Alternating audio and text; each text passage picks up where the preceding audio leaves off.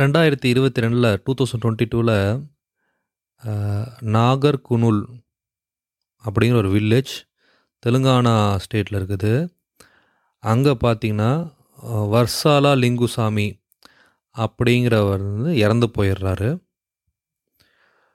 அவரோட dead body எப்படி இருக்குதுன்னா மூஞ்சி சுத்தமாக சிதஞ்சிருச்சு. உடம்புல நிறையா இடத்துல ஆசிட் பட்டிருக்குது. கண்டே பிடிக்க முடியல. ஃபைனலாக வந்து இந்த இந்த மச்சம் இருக்குது மச்சம்லாம் இருக்குது பார்த்தீங்களா? அங்கே அடையாளங்கள்னு சொல்லுவாங்கள்ல அதை வச்சு தான் அந்த டெட் பாடி வந்து வர்சால லிங்குசாமின்னு கன்ஃபார்ம் பண்ணாங்க. ஸோ அந்த அளவுக்கு அந்த பாடி வந்து கொடூரமாக இருந்துச்சு. போலீஸ் இவங்க ஃப்ரெண்ட்ஸு சொந்தக்காரங்களாம் விசாரிக்கும் போது இந்த லிங்குசாமிங்கிறவர் வந்து ஒரு ஒரு சாமியாரோட சாமியார் கூட காண்டாக்டில் இருந்தார். அவரும் இவரும் பார்த்தீங்கன்னா நிறைய அந்த புதையல் பற்றின டிஸ்கஷன் நிறையா இருந்திருக்குது அப்படின்னு சொன்னாங்க. போலீஸ் அந்த கஷ்டப்பட்டு அந்த சாமியாரை பிடிச்சி அரெஸ்ட் பண்ணி கேட்கும்போது போலீஸ்க்கு வந்து ப்ராப்பரான எவிடன்ஸ் கிடைக்கல. அதனால் போலீஸ் என்ன பண்ணால் அந்த சாமியாரை விட்டுட்டாங்க. ஆப்வியஸ்லி போலீஸ்க்கு வந்து எவிடன்ஸ் தானே முக்கியம். எவிடன்ஸ் இல்லாட்டி ஒன்றும் பண்ண முடியாது. அதனால் அந்த சாமியார் வந்து விட்டுட்டாங்க. இப்போ ரெண்டாயிரத்தி இருபத்தி மூணு ஹைதராபாத்தில் பார்த்தீங்கன்னா ஒரு ஃப்ரெண்ட்ஸு ரியல் எஸ்டேட் ஃப்ரெண்ட்ஸ் எல்லாம் என்ன பேசிக்கிறாங்க? ஒரு செட் ஆஃப் ஃப்ரெண்ட்ஸு இந்த மாதிரி ஒரு சாமியாருக்கு வந்திருக்காரு. அந்த சாமியாருக்கு பார்த்தீங்கன்னா நிறையா இடத்துல புதையல் இருக்கிறது தெரியும். நம்ம அவரை போய் காண்டாக்ட் பண்ணோம்னா நமக்கு ஒரு புதையல் எடுத்து கொடுப்பாரு. நம்ம கஷ்டம்லாம் தீர்ந்து போயிடும் அப்படின்னு அந்த ஃப்ரெண்ட்ஸ் எல்லாம் பேசிகிட்டு இருக்காங்க.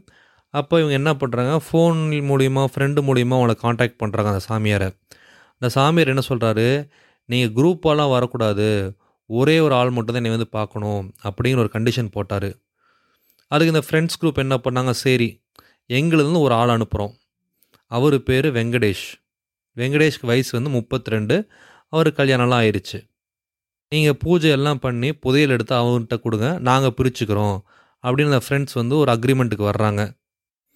பேசினபடியே வெங்கடேஷ் வயசு முப்பத்தி ரெண்டு சொன்னோம் பார்த்தீங்களா அவர் வந்து ஹைதராபாத்லேருந்து தெலுங்கானா ஸ்டேட்டுக்கு போகிறாரு அங்கே நாகர்குனுல் அப்படிங்கிற வில்லேஜுக்கு போகிறாரு ஏன்னா அங்கே தான் சாமியார் இருக்கார்.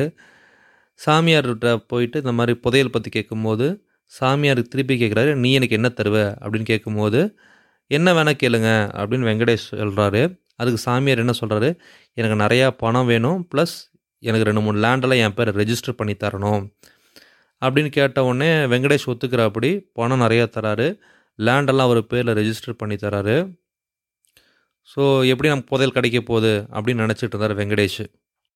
ரெண்டு மூணு நாள் கழித்து இந்த சாமியார் என்ன சொல்கிறாரு உனக்கு புதையல் வேணும்னா நான் சொல்கிறது செய்யு அப்படின்னு சொல்லி சொல்லும்போது வெங்கடேஷ் கேட்குறாரு என்ன பண்ணும்? அப்படின்னு கேட்கும்போது எனக்கு மூணு ப்ரெக்னென்ட் உமன் சாகணும் கொல்லணும் அப்படின்னு சொன்ன உடனே வெங்கடேஷ் பயங்கரம் பதறாரு பயப்படுறாரு. Pregnant woman சாகணுமா? அப்படின்ட்டு. என்னால் இதை ஒத்துக்க முடியாது. நான் கொடுத்த காசுலாம் திருப்பி கொடு எனக்கு புதையலும் வேண்டாம் ஒன்றும் வேண்டாம் அப்படின்னு சொல்லி பயந்துட்டாரு. சாமியார் என்ன சொல்கிறாரு சரி நீ எதுவும் பண்ண வேண்டாம். நேராக என் கூட ஜலால் ஜலால்பூருக்கு வா அப்படின்னு சொல்லி வெங்கடேஷை ஜலால்பூருக்கு கூட்டிகிட்டு போகிறாரு அந்த சாமியார். கூட்டிகிட்டு போய் என்ன சொல்கிறாரு தீர்த்தம் ஒன்று கொடுக்குறாரு. கொடுத்துட்டு இந்த இடத்துல தோண்டு காட்டுக்குள்ளே இது நடக்கிறதெல்லாம் காட்டுக்குள்ளே இந்த இடத்துல தோண்டு உனக்கு புதையல் இருக்குது அப்படின்னு சொல்கிறாரு இந்த வெங்கடேஷ் என்ன பண்ணுறான் அந்த தீர்த்தத்தை குடிச்சிட்டு தோண்டு தோடு தோன்றான். திடீர்னு மயக்கம் வருது. அது தீர்த்தல்ல அது வந்து பாய்சன் மயக்கம் போட்டு கீழே விழுறான். அப்போ அந்த சாமியார் என்ன பண்ணுறாரு அவர் ஆசிட் வச்சுருந்தார். ஆசிட் எடுத்து அவனோட மூஞ்சில் ஊற்றுனாரு மூஞ்சி அப்படியே வெந்து போகுது. பக்கத்தில் இருக்க பெரிய கல் எடுத்து அவன் மூஞ்சி மேலே போட்டுறாரு. பாடியை கண்டுபிடிக்க முடியாத அளவுக்கு பண்ணிடுறாரு. இப்போ ஹைதராபாத்தில் வெங்கடேஷோட ஒய்ஃபு அஞ்சு நாள் ஆகுது ஆறு நாள் ஆகுது. ஹஸ்பண்ட் இன்னும் வரலன்னு பதறி போகிறாங்க பதறி போய் வெங்கடேஷோட ஒய்ஃப்க்கு எல்லாமே தெரியும். இந்த மாதிரி சாமியாரை பார்க்க போகிறாங்க புதையல் பற்றி பேச போகிறாங்க அப்படின்னு எல்லாமே தெரியும்.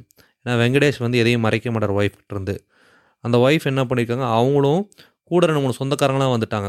சேர்ந்து அங்கேருந்து தெலுங்கானா ஸ்டேட்டில் இருக்க நாகர்குனூல் அதாவது சாமியார் இருக்கிற இடத்துக்கே போகிறாங்க போயிட்டு சாமியார்கிட்ட கேட்குறாங்க என்னோடய வீட்டுக்கார் இங்கே தானே வந்தார் என்ன ஆனார் ஏன் இன்னும் வீட்டுக்கே வரல அஞ்சு நாள் ஆகுது ஆறு நாள் ஆகுது ஏன் வீட்டுக்கு வரலன்னு கேட்கும்போது அந்த சாமியார் சரியான பதில் தரல. ஏன்னா சாமியார் தானே கொலையை பண்ணிட்டான். அதனால் சரியாக பதில் தரல. உடனே இந்த அம்மா வேஸ்ட் டைம் வேஸ்ட் பண்ணாமல் நேராக போலீஸ் ஸ்டேஷன் போய் கம்ப்ளைண்ட் பண்ணிடுச்சு. இந்த மாதிரி என் ஹஸ்பண்ட் வந்து வீட்டுக்கு வந்து அஞ்சாறு நாள் ஆகுது. என்ன ஆச்சுன்னு தெரில இந்த சாமியாரை பக்கம் தான் வந்தார். இன்னும் வரல. நீ கண்டுபிடிச்சி கொடுங்க. அப்படின்னு சொல்லி போலீஸ்கிட்ட போகும்போது போலீஸ் இந்த கேஸை சீரியஸாக எடுக்க ஆரம்பிச்சிட்டாங்க. அவங்க ஃபஸ்ட்டு இன்வெஸ்டிகேஷன் யார்கிட்ட போகணும்னு நினச்சா அவங்க ஃப்ரெண்ட்ஸ் சர்க்கிளில் விசாரித்தாங்க அவங்க ஃப்ரெண்ட்ஸ் சர்க்கிளில் விசாரிக்கும் போது என்ன தெரியுதுன்னா வெங்கடேஷ் வந்து இந்த சாமியாரை பார்க்க போயிருக்கா அப்படி புதையல் கிடைக்கும் அப்படிங்கிற ஆசையில் போயிருக்காரு. இதெல்லாம் தெரிய வருது. உடனே என்ன பண்ணுறாங்க போலீஸ் இந்த சாமியாரை பிடிச்சிட்றாங்க. பிடிச்சி கேட்கும் போது ஃபஸ்ட்டு வந்து ஒத்துக்கவே இல்லை. நான் அவனை பார்க்கவே இல்லையே அப்படி இப்படின்னு சொல்லிட்டு இருந்தார். பட் அந்த டெலிஃபோன் கால் ரெக்கார்டெல்லாம் இருக்கும்னு பார்த்தீங்களா அந்த கால் ரெக்கார்டை பார்த்து சாமியார்கிட்ட நிறைய தடவை பேசியிருக்காரு வெங்கடேஷ். அதனால் சாமியாருக்கும் வெங்கடேஷுக்கும் நல்ல பழக்கம் இருக்குன்னு தெரிஞ்சு சாமியாரை அரெஸ்ட் பண்ணிடுறாங்க போலீஸ். போலீஸ் வந்து கிடுக்குப்பிடி விசாரணை செய்யும்போது நான் இதை சொல்லணும்னு நினச்சேன் கிடுக்குப்பிடின்ட்டு.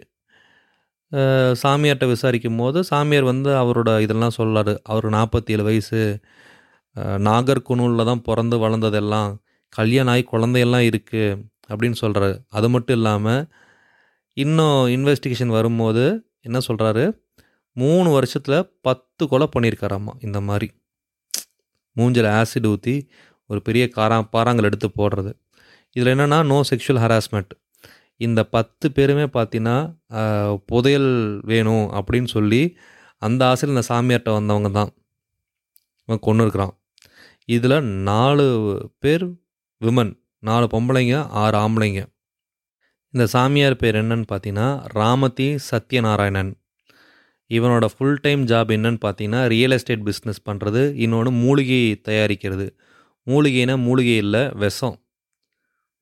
ஃபஸ்ட்டு அவன் விஷத்தை ஊற்றுறது அப்புறம் ஆசிட் ஊற்றுறது அப்புறம் கல் எடுத்து பாறாங்கல்ல மூஞ்சில் போட்டு கொள்வது தான் இவன் மோடஸ் ஆஃப் ஆப்பரண்டி இது வரைக்கும் பத்து கொலை பண்ணியிருக்கான் கடைசியாக வெங்கடேஷை கொலை பண்ணதுக்கப்புறம் அவன் பொண்டாட்டி கொடுத்த கம்ப்ளைண்ட்னால அவன் ஃப்ரெண்ட்ஸ் எல்லாம் சப்போர்ட் பண்ணதுனால இந்த சீரியல் கில்லர் ராமாவதி சாரி ரா ராமாதி சத்யநாராயணை அரெஸ்ட் பண்ணிட்டாங்க. இந்த கேஸ் வந்து கோர்ட்டில் நடந்துட்டு இருக்குது கண்டிப்பாக இவனுக்கு தூக்கு தண்டனை தான் கிடைக்கும். பனிஷ்மெண்ட்டாக ஜெயிலே கிடக்கட்டும் கடைசி வரைக்கும் ஜெயிலே கடந்து சேர்த்து போயிட்டோம். தேங்க்யூ நான் திருப்பி ஒரு இன்ட்ரெஸ்டிங் கேஸோட வர்றேன். பை டாட்டா டேக் கேர் மறக்காமல் ஸ்பாட்டிஃபைல ஆப்பிள் பாட்காஸ்ட்டில் ரேட் பண்ணிக்கோங்க.